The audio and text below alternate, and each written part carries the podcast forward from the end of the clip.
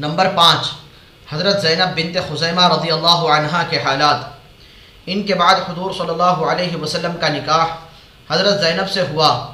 حضرت زینب خزیمہ کی بیٹی، جن کے پہلے نکاح میں اختلاف ہے۔ بعض نے لکھا ہے کہ پہلے عبداللہ بن جہش سے نکاح ہوا تھا، جب وہ غزوہ احد میں شہید ہوئے، جن کا قصہ باب نمبر سات کی پہلی حدیث میں گزرا۔ تو حضور صلی اللہ علیہ وسلم نے نکاح کیا۔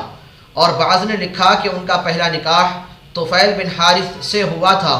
ان کے طلاق دینے کے بعد ان کے بھائی عبید بن الحارث سے ہوا جو بدر میں شہید ہوئے۔ اس کے بعد حضور اقدس صلی اللہ علیہ وسلم سے ہجرت کے اکتیس مہینے بعد رمضان سن تین ہجری میں ہوا۔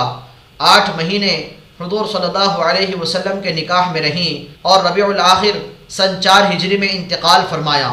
حضور صلی اللہ علیہ وسلم کی بیویوں میں حضرت خدیجہ اور حضرت زینب رضی اللہ عنہ دو ہی بیویاں ایسی ہیں جن کا وصال حضور صلی اللہ علیہ وسلم کے سامنے ہوا۔ باقی نو حضور صلی اللہ علیہ وسلم کے وصال کے وقت تک زندہ تھیں، جن کا بعد میں انتقال ہوا۔ حضرت زینب رضی اللہ عنہ بڑی سخی تھی، اسی وجہ سے ان کا نام اسلام سے پہلے بھی ام المساکین یعنی مسکینوں کی ماں تھا۔